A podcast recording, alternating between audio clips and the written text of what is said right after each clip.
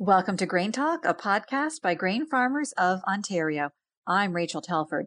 And I'm Megan Wright. The Grain Talk podcast can be found on Apple iTunes, Google Play, and Spotify. Please rate, review, and subscribe on your favorite platform. In this episode of Grain Talk, I will speak with Albert Tenuta, field crop plant pathologist with the Ontario Ministry of Agriculture, Food and Rural Affairs, about shifting their crop tours and learning days to online events in the coming weeks. He will also give us an update from the fields. And later, Megan talks with Markus Haerle, Chair of Grain Farmers of Ontario, for an update on what's happening with our organization.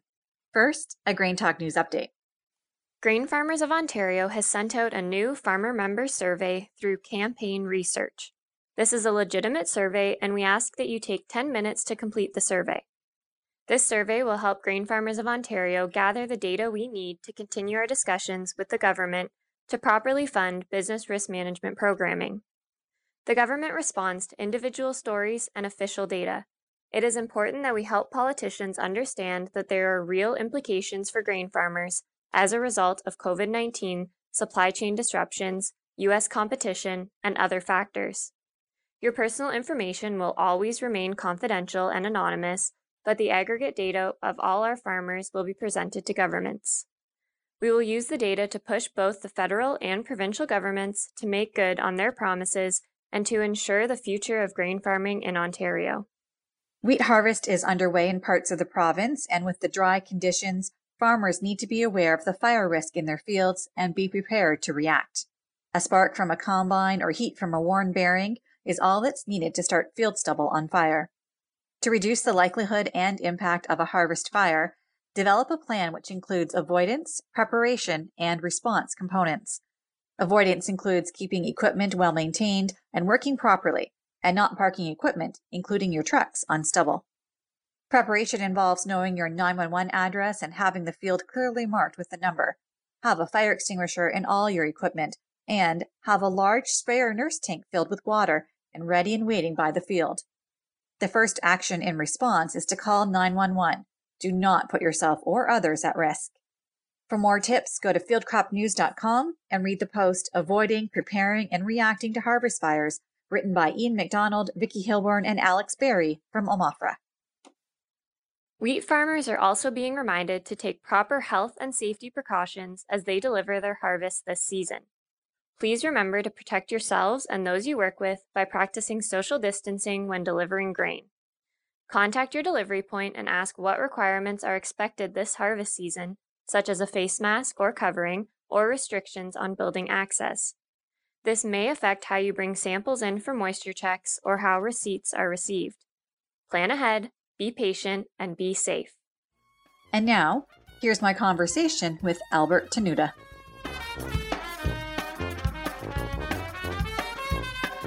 Joining me on the Grain Talk podcast this week is Albert Tenuta field crop pathologist with the Ontario Ministry of Agriculture, Food and Rural Affairs.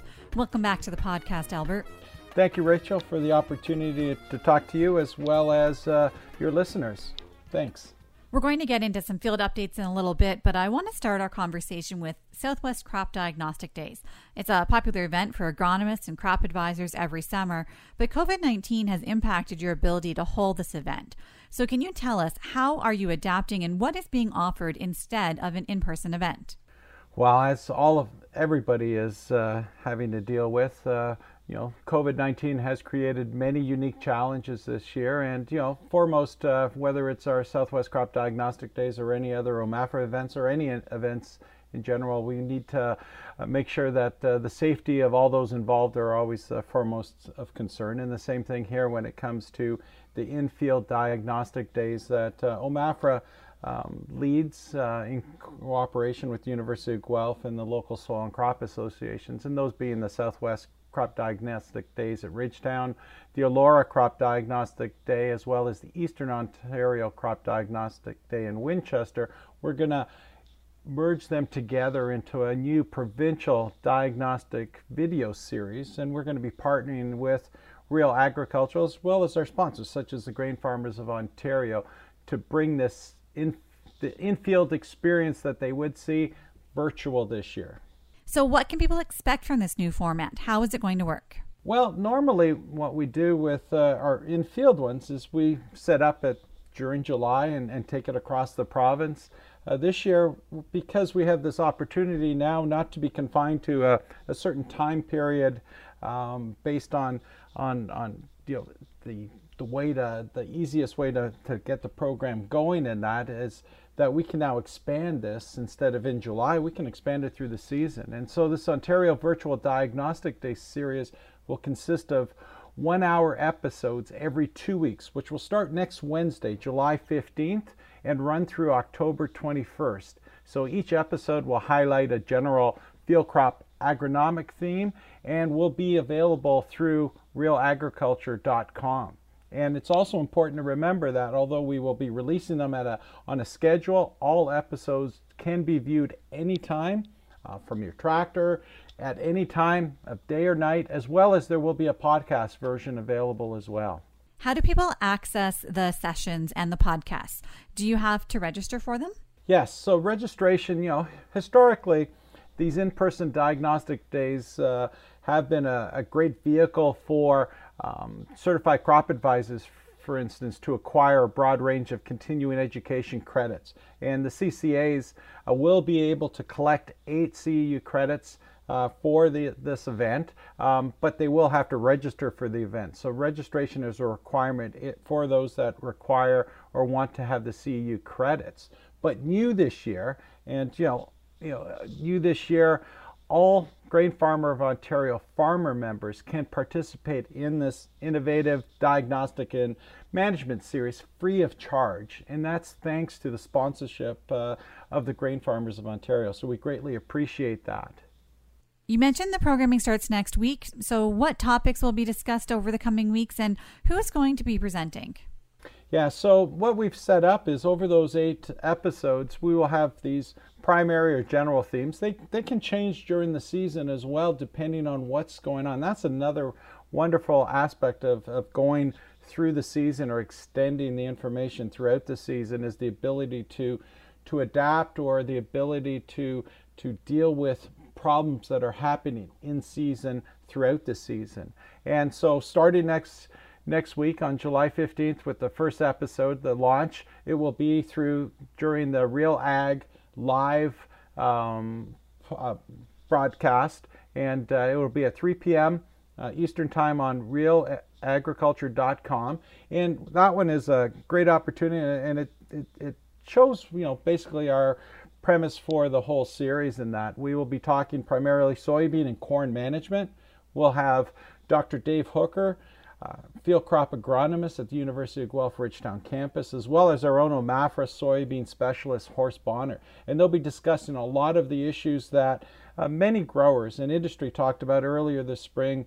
And, you know, we discussed a lot during our OMAFRA Ag breakfast meetings as well. Uh, things such as, you know, planting date. You know, should we have planted early under those cool, wet conditions that we had, or cooler temperature conditions? What was the impact in corn and soybeans? You know, what's the impact on planting depth, populations? All of that kind of stuff will be discussed on uh, next next Wednesday, uh, July 15th. And so come and learn from the best, and we will continue that throughout uh, the season. And you know, there'll be myself, Tracey Baute, talking insect diseases and management. You know, Peter Sikkema, Mike Cowbrough on, on the weed management. We have our soybean team um, working on on soybeans, cover crops. You know, basically soil snippets, these little short videos, and that's another um, aspect that is important to to understand with this. And I'm quite um, thrilled about it or excited about it is this ability to put little short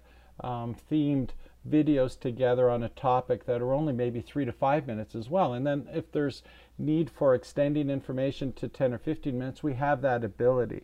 Uh, so I'm, I'm, I'm looking forward to it. I think the whole OMAFRA field crop team is looking forward to it. And, uh, and uh, you know, we just love this opportunity to, to continue our in-field um, extension aspects that we love to do, but maybe virtual in 2020 basically we've been given these cards and, and let's see, uh, let's deal with them and uh, make the most of them, most of it.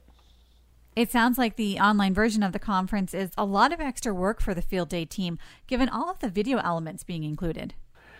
Well, it's um, it's an a lot of it will be pre-recorded and pre-video tapes. Um, you know, that first launch will be the uh, there'll be with Dave and Horst there. There'll be that question and answer period. We'll have that interaction. The other ones we're still working on um, having that question answer, but also potentially just you know releasing them on a, a set schedule and then uh, responding to those questions later on as well. So there's still some some workarounds that we're we're, we're dealing with as well, but it is a lot of work. Um, it probably takes 10 times more effort to do something like this than a normal uh, field day.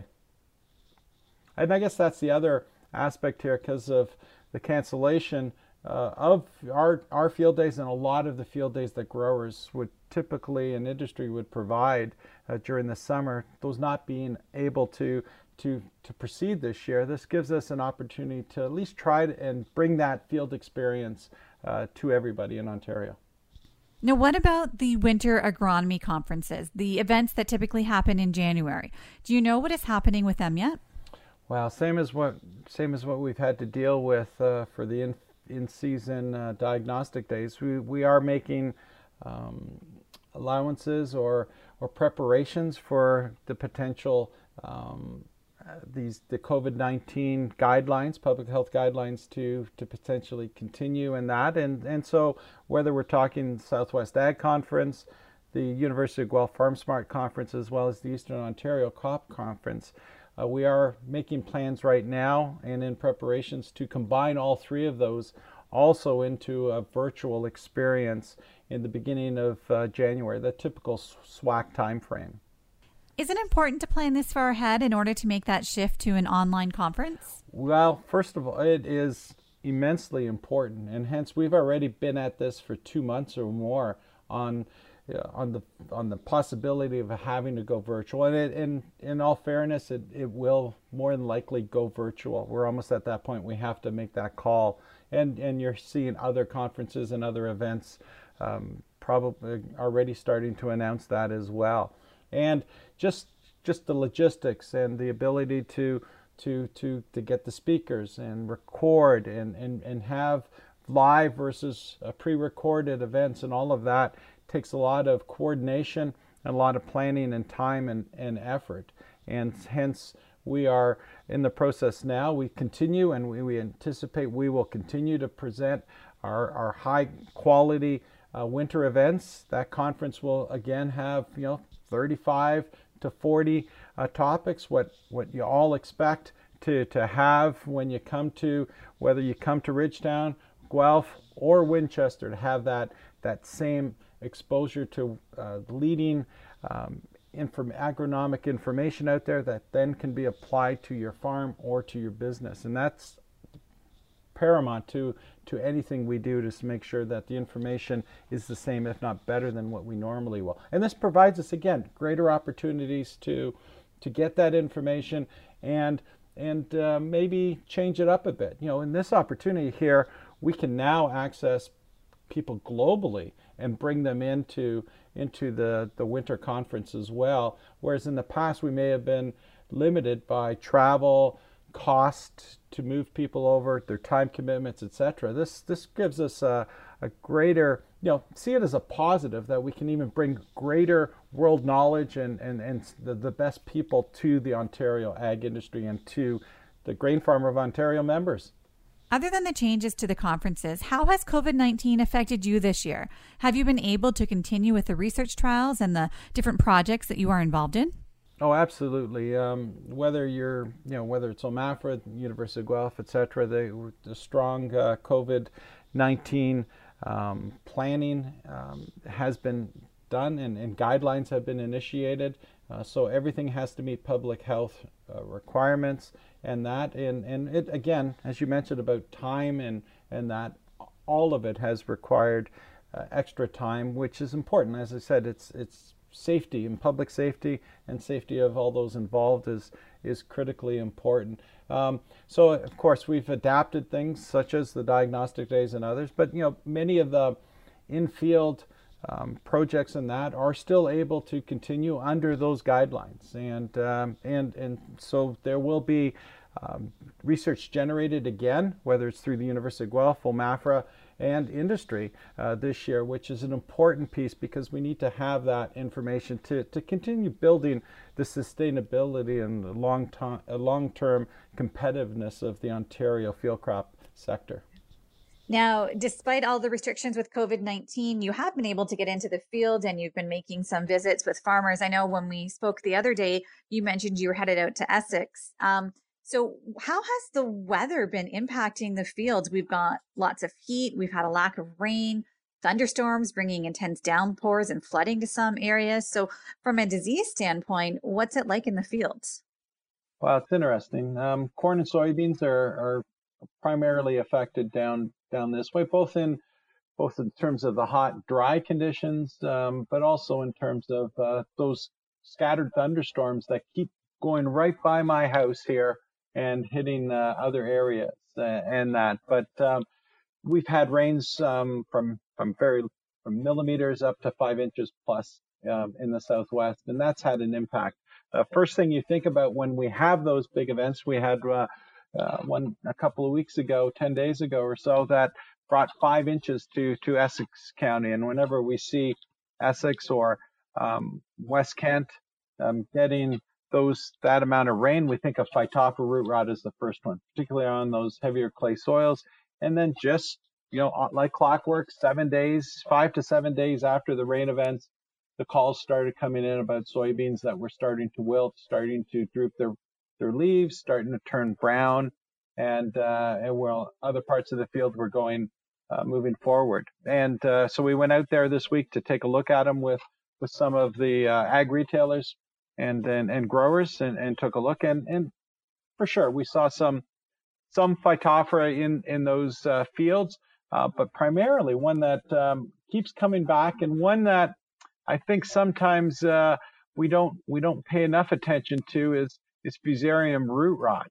Um, you know, as far as I'm, you know, I'm concerned uh, when it comes to fusarium root rot or that complex of fusarium root rot. There's a lot of fusariums, up to seven or eight different ones that we we collect and on uh, can collect on growers' uh, soybean roots um, that are part of this that we don't really fully understand or fully appreciate um, the impact it can have until we get these type of conditions. And we saw the same thing in 2007, 2008 uh, with fusarium. It keeps, you know, rearing its head every, you know, every 10 years we see we see these same type of conditions and uh, and what we're seeing. So as I said, we're seeing wilting, we're seeing um, vascular browning or, or browning of the root rot of the roots as well, and the plants are, are wilting from the top down. And those leaves are are curling on them, and they're also uh, um, you know, the one big difference between Phytophthora and, and Fusarium is the leaves with Fusarium will drop off, whereas Phytophthora, they will primarily stay on. Are there anything that um, farmers can be doing um, when they see these impacts in their fields? In season at this point, there's nothing we can do. It's important though for growers or their crop consultants to get out there and and scout those fields. And and and notice you know and regardless of whether it's disease insects weeds anything um, get out there more knowledge more information the better it comes to, to managing in, in season as well as as the future as well. So um, we do know that when it comes to fusarium rhizoctonia root rot for instance those two we do not have very good uh, resistance or tolerance in our soy soybeans, or we don't even know what we have. Unlike what we see with with Phytophthora root rot or sudden death syndrome or soybean cyst nematode, we've got a lot more um, understanding of the genetics and how they um, impact or reduce the, the disease pressure when it comes to uh, to those diseases. But for Fusarium and Rhizoctonia, these root rot pathogens are really hard to to develop and, and get uh, a breeding program because they are so dependent on environmental conditions. Fusarium really likes it when it's cool, wet um, conditions early in the season. Really promote infection, very similar to what we had had this year. And then you follow that up with hot, dry conditions um, as the plants go into you know, start to grow uh, into vegetative modes, into getting three, four, five uh, leaves, or or or later on in the season, uh, you can see those those symptoms occurring. Basically, you're getting a scorching of the upper leaves, while the say the middle and lower canopy will be more yellow and and and wither away. So, are we looking at then yield loss as the most significant impact? Most certainly, in some of these fields, we're going to see a yield impact there. And again, it's important to identify uh, those those areas from a from a yield perspective, so you can confirm um, issues uh, um, why yields are down maybe in those areas and that, but also it provides you with information to plan for next year. We do have seed treatments. You mentioned that you asked that question earlier. Although we don't have the genetics um, behind us for the Fusarium and Rhizocke, uh, we do have seed treatments that are available, and uh, we have some broad spectrum treatments um, that that can help us in terms of reducing maybe some of that early season infection. But a lot of what we see with Fusarium, uh, particularly weather, drives a lot of it. And then we're going to start seeing, as as we've seen um, over the past week, um, things such as brown stem rot, sudden death syndrome starting to show as well. And then the first disease that often occurs in soybeans, and uh, I saw it uh, a couple of weeks ago already, with soybean cyst nematode. And, and soybean cyst nematode is one to, to keep in mind here as well, because a lot of these, all of these uh, diseases I just mentioned, everything from Phytophthora to Fusarium rhizocke, brown stem rot, and SDS, they're all root rot pathogens. They're all soil-borne pathogens. Soybean cyst nematode is uh, a, a wonderful vehicle or an organism to, to help promote those or allow those diseases to get into those roots easier by leaving those holes in it. So having soybean cyst nematode in many cases increases exposure and risk uh, to in those fields to these other diseases. So if you manage, you know, it's important to have an integrated disease management program for all of these diseases.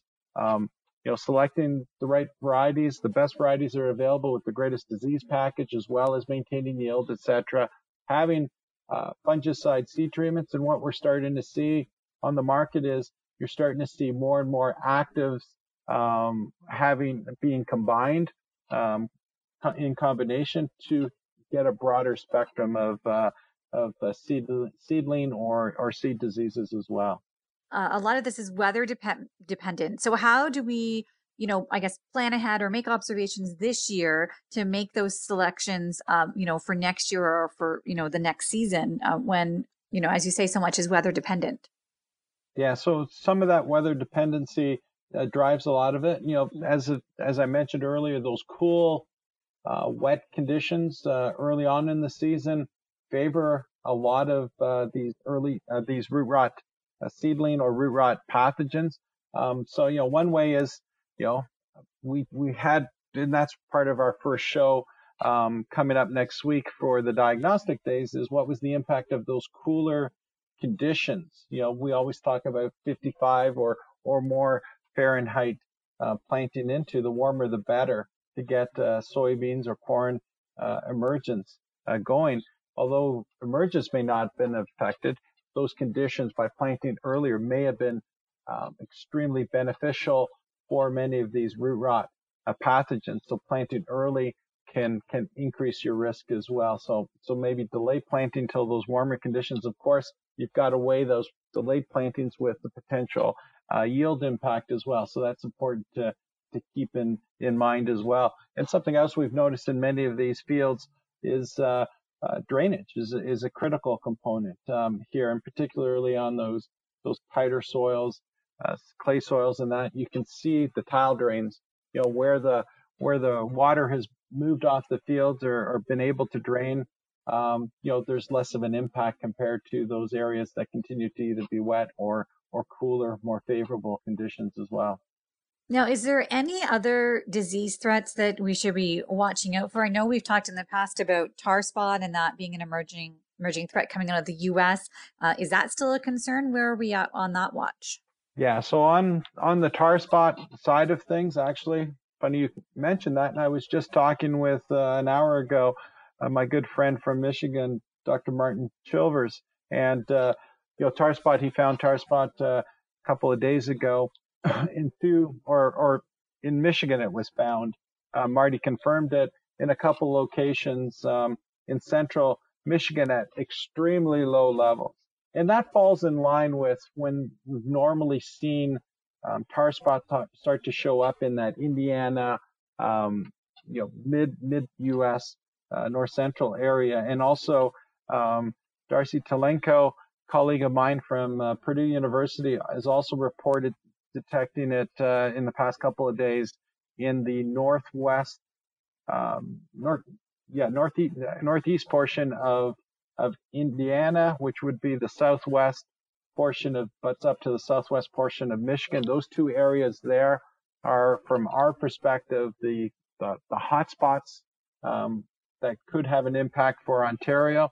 So again, we're in the process of uh, OMAFRA, myself, uh, we, we track the disease. We will be scouting it um, with our colleagues with Agriculture Agri-Food Canada of Ottawa and our disease surveys. But at the same time, we're feeding this the network when it comes to tar spot um, and and many of these other diseases. So we're tracking the disease in real time, and we will continue to to do that and and keep abreast of of movement uh, of of tar spot and its potential risk for us. Now, it's important to remember that we are moving into um, mid-July, and that's typical of when we've seen uh, tar spot in the past. These hot, dry conditions, though, will slow development down, um, unlike a few years ago with the the wet uh, conditions or, or, favorable environmental conditions that allowed tar spot to really develop um, from that tassel to um, you know that R2, R3 um, period there. Um, I don't see that right now under these conditions happening. Plus, we need to get the, the, the disease here as well. So for this year, again, it's a look and see. Um, will we see it? You know, there's a, there's always a high likelihood uh, that we may see tar spot in 2020. Uh, we do have management tools, and we've seen that from our collaborations with our U.S. colleagues that many of the fungicides that are available um, work quite well on tar spot, and in many cases, even later applications. You know, when we start looking at post tassel, post silking, that R3 uh, grain fill uh, development uh stages uh, have had really good control at, at, at stopping tar spot, but we're not at that situation yet. So, is it inevitable that it will eventually reach Ontario, or is there a way to prevent it from getting here? Well, you know, as we saw last year, it was right up to the border, right up to the Detroit River and Lake St. Clair, and and and that. Uh, so it's it's right there. It's it's you know we can see we can probably we can basically see tar spot on the other side. So more than likely it will come. Unlike say Goss's wilt, which sort of petered out around that same area that I mentioned in the the northeast Indiana, southwest portion of Michigan. Tar, um, Goss's wilt you know, three or four years ago made its way there, and we were anticipating it continuing to move through Michigan and into Ontario. But it stalled. Again, very dependent on environmental conditions, very dependent on rotations, residues, you know, the survivability of of the, the pathogen and its ability to overwinter under those conditions. Tar spot, though, has been we've seen that uh, same pattern as we saw with well, but it continues to move and as I said, it, it is just on the border with with Ontario. And so, yeah, I would say it, it is inevitable, but we we're fortunate that we have the ability to prepare for it. And I think we, um, by working in partnership with with our colleagues in the U.S. as well as in Ontario and, and the private and public um, researchers, we're able to to to prepare us so that we can can limit uh, potential um, issues around uh, tar spot. And, and that's one of the, the key things that we see. We talked about uh, research and funding and, and all of that. The support that uh, many of us get from the grain farmers of Ontario allow us to, to have those connections and, and to anticipate and uh, provide uh, preventative or um, have our, our ducks in order for when, when things such as tar spot come in. You mentioned tracking in real time the progress of TarSpot. How has, I guess, the advancements in technology allowed you to do things like that? And is that, I guess, a benefit to your job right now? Oh yeah, it's definitely a benefit because you know we've got access to multiple maps for different diseases um, throughout North America that we never had in the past. So we can find, you know, we can track things uh, real time. We can look at the weather. In many cases, these have computer models associated with them, and uh, and we can assess the risk to our producers. And, you know, a lot of this started, you know, in 2000, you know, in the early 2000s uh, with soybean rust and and those platforms and modeling and um, network networks that were established have just now continued on to uh, include many of the other uh, corn, soybeans, wheat, and, and other crops um, as a model system there. So that's definitely helped us in the tracking and in the anticipation and the preparations for for many of these things. It doesn't. I don't need to call 20 different uh, pathologists in each different state in the U.S. to find out where things are. I just need to load up my web page and and there I go. It helps a lot. Another benefit that we've seen um, in the past couple of years is participation in different collaborations. And I know you're a director with the Crop Protection Network, which is not just Ontario, but people in the United States as well. Can you tell us a bit about that and sort of what are some of the new things coming out of the Crop Protection Network? Yeah, so the, the Crop Protection Network, as you mentioned, is a great example of uh, these collaborations that, you know, again, started with, with soybean rust way back and have have continued. And um, as you mentioned, Ontario is is part of that. Uh, we hope to expand that into other parts of uh, Canada, other provinces as well. But as of right now, you know, Ontario is linked in with with uh, 35 different researchers, 29 different uh, research institutions or, or, U.S. states to to monitor and uh, look at not only diseases for now in terms of corn, soybeans, and wheat, uh, but also down the road, uh, you know, other other insect pests and uh, even just general agronomic related issues and that as well. So the Crop Protection Network, um, actually, you can access it at uh, cropprotectionnetwork.org. So Crop Protection Network, all one word, .org, and you'll find all kinds of resources there. We've just re, re revitalized our our website there. Uh, there's everything from from publications to uh, for, for corn, soybeans, and wheat. Uh, one thing that is um, really helpful is we go through uh, efficacy uh, tables, you know, different fungicides, seed treatments, a lot of what we were just talking about in terms of these other, uh, those root rot diseases. There's a lot of data that um, we all provide in there to to look at both foliar diseases in corn, soybeans, and wheat, as well as as seed treatments as well. So it's a great resource. It's a, a one-stop shopping one uh, resource. Um, it's it's shown, you know, we many of our growers in industry have, have utilized it quite well. When we had uh, ear, uh, gibberella ear rot and DON issues a couple of years ago, the top four out of five um, resources used um, on Crop Protection Network were related to those. So a lot of our growers in industry as well as others in the Great Lakes area looked at it and uh, it, it, became a, an important source of that information. Another thing we do also is we track uh, soybean and corn diseases and, and by tracking them every year and providing yield loss estimates, we're able to anticipate uh, which diseases are on declining and which ones are increasing. And that's an important piece both from a efficiency standpoint, putting resources together from a research standpoint, extension standpoint, but also say from the grain farmers of Ontario perspective of which which diseases or pests are so um, um, to prioritize as well. So it's being used utilized in many different ways. You're also looking at uh, from there, you know, the white mold. You know, white mold is another disease we're getting a lot of calls on as of right now. And uh, you know, being this hot and dry, um, in most cases, the risk is is is low um, for for white mold at this point, but there is a, a, white mold app that was developed through Wisconsin, University of Wisconsin, and Michigan State University that Ontario is part of as well. And so there's all kinds of different uh, uh, resources available. So I encourage everybody to, to go to the cropprotectionnetwork.org as well as Field Crop News and other publications that we have, such as Publication 812, the OMAFRA um, field crop uh, uh, guide or field crop protection guide. And if farmers have any questions about what they're seeing in their fields or, or what they read in any of those resources, are they able to reach out to you and contact you? And if so, what's the best way to do that?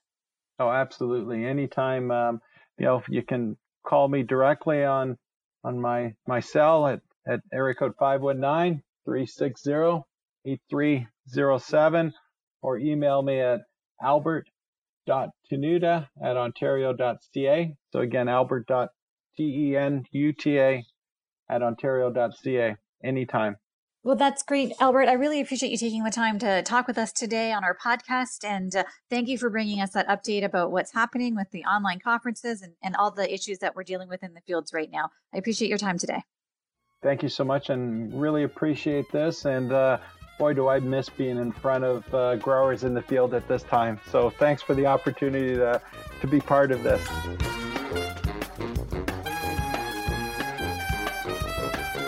Joining me on the podcast today, I have our chair, Markus Haerle. How are you doing, Markus? Oh, not bad. Nice and warm and steamy outside. Oh, yes. It's very hot up here, too. Um, so, speaking of the weather, it's been very hot, but a lot of places, rain seems to be very sporadic um, this season. So, what are kind of the weather conditions and field conditions looking like around the province?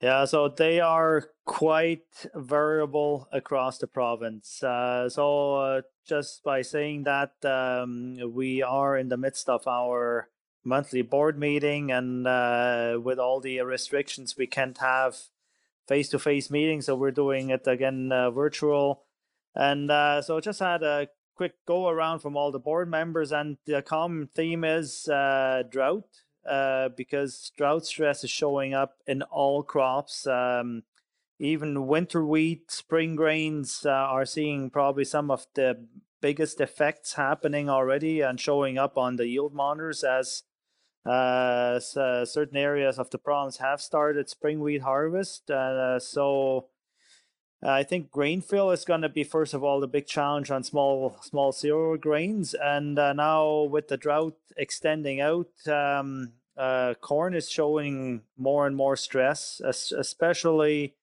on the uh, issues that we created in 2019 with uh, being such a, a upside down fall. Um, it uh, compaction seems to be the, uh, the the showing factor of drought stress. So we're certainly hoping that Mother Nature is going to give us uh, some rain coming this coming weekend. But then, by saying that, uh, Northern Ontario um, and District 15, they're actually experiencing uh, somewhat excessive moisture. So uh, we do uh, experience quite a spread between north and south, but in a big sense of saying uh, we do not have everything in the bin yet. Mm-hmm. Right. And I guess with wheat harvest starting, you don't need a total, those guys probably don't want a total downpour that'll delay their harvest, but they're going to need it for corn and beans. So, um, how is wheat harvest going overall, do you think? Um, again, like uh, Southern Ontario is basically starting like Essex County, Middle Essex, uh, they're uh, just getting into it. Uh, other parts of the province, I would say probably a week to a week and a half away from uh, throwing the combines in the field. Uh, some farmers that have started are saying quality is actually quite decent. Uh, yields, yeah, again, they are up and down. Uh, now, the other thing might be a straw amount might not be the same than a usual year because of the lack of moisture. So, there might be market opportunities for that uh, straw commodity as well that the farmers won't take advantage of if they uh, do have a place to sell it to. Right. All right. Well, I guess we'll hope that it progresses well and things go well, and mm-hmm. hopefully we get some rain. Um, yes. So then moving on to uh, our AGM, actually. So, like most events this year, uh, it's going to be virtual in September uh, since we expect you know over 150 people to come it's too risky to have that many people together with the current state of things uh, so can you tell members a bit about what a virtual agm will look like and kind of what they can expect yeah uh, so we're uh, still in the uh, planning stage to finalize everything of how it's going to be rolled out but uh, so virtual is basically saying in front of a computer logging in and uh, uh, we hope that most delegates and members that uh, want to attend uh, do have uh, connection to some uh, broadband internet uh, because that's basically the usual holdup of uh, why individuals can join. But by saying that, we have to recognize that we as GFO are a member organization and we do want to hear your concerns as the membership uh, because it's uh, one of our building factors of the uh, organization that we want to capture the, as much input from the uh, the members itself and give us some direction of where we need to go. Plus uh, we do have our um, annual meeting part that needs to happen uh, because the financials need to be approved and there's uh so we're still in the kind of the um, uh, finalizing stage on how uh, voting process can happen and all that so uh, because we do have to pass certain items through the uh, regular channel that uh, we need to acknowledge that it's done appropriately and uh, that we comply to the regulations that we're under. And i'm quite confident that we will have uh, probably a communication going out to our membership uh, in the near future to uh, invite you to the uh, to the meeting and uh, how to process uh, works to log in and how it's going to move forward. So again, I'm actually looking forward of trying this way of communicating out to our membership of how that's going to work and uh, let's hope it's going to work flawlessly. Yep. Yeah, and that's definitely the challenge for I think all ag events is trying to do a virtual event. But you know, we all know that rural internet can be um, a struggle. So hopefully, there's you know we'll have some there people will be able to get connected to the internet, or we'll have call in options that um, hopefully all of our members can take part. So we'll mm-hmm. stay tuned for all the details of that. Yes. Um, so, then another thing that our members can look out for is a survey that just went out recently. Um, so, do you want to talk a bit about that? Yes. So, uh, just uh, this uh, beginning of the week, um, another survey was um, approved to go out to our membership to get, uh, again, a sense of what is actually happening in your specific on your specific farm on the impact of covid uh, plus marketing issues uh, how you're gonna see the future of your industry moving forward. Uh, we want to capture that information again from the whole membership. So i encourage all of our members that uh, that received the invitation to fill out the uh, the survey, please participate because it gives us a lot of information to first of all uh, how we're going to have to continue pressuring the governments of addressing the uh, BRM shortfalls, uh, showing basically to the, uh, the the bureaucracy of what the impact is from the COVID crisis to the grain sector and how much it's going to impacting you as a farmer individually in uh, what you're doing in your daily business of how you had to adapt to those changes. So uh, uh, if we look back a couple of months ago we did have a survey out as well um, and again thank you to all the participants at, uh, at that turnaround uh, to have filled that out because uh, it certainly gave us a good indication of where things are, what the uh, risk levels are, and uh, how we as an organization have to address those specifics. So uh, we use that um, approach now for the second survey to see uh, if anything has changed. And uh, again, I'm probably going to repeat myself here, but uh, but I urge you to fill it out. It doesn't take a lot of time, roughly about six seven minutes of your time, and uh, it's easily done over the internet. Uh, it's just a couple of questionnaires, and uh, we're all done.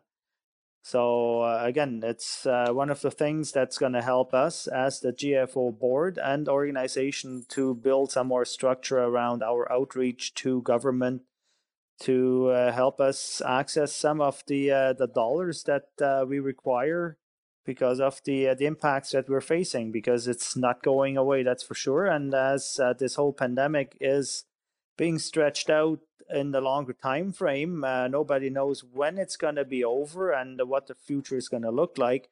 It's certainly important that we actually have that all documented uh, from our membership. Mm-hmm, exactly. And just another thing to make note of on that for our members is that it's it was sent out. It's the survey is being conducted through campaign research. So if you're going through your emails and it doesn't necessarily look like our usual GFO um, branding, just know that it still is legitimate, legitimate and coming from us from campaign research. Yes, that's right. All right. Well, yeah. And so that's great, Markus. Uh, thanks for taking the time to talk with me today and give everyone an update. Um, and uh, I guess if you're working outside later today, make sure you stay cool. It is definitely hot out there this week. Yeah, that's that's correct. Uh, because there seems to be still a few more warm days coming. Mm-hmm, that's for sure. So please be safe and take care of yourselves. Thank you for listening to our Grain Talk podcast. We hope you enjoyed the conversation. For more ways to connect with us, including the latest webinar, market report, and our e-newsletter, go to gfo.ca slash graintalk. A special thank you to our guests this week, Albert Tenuta and Markus Haerle. If you like what you've heard today, Please rate, review, and subscribe on Apple iTunes, Google Play, and Spotify. And remember, five star reviews help us grow our audience.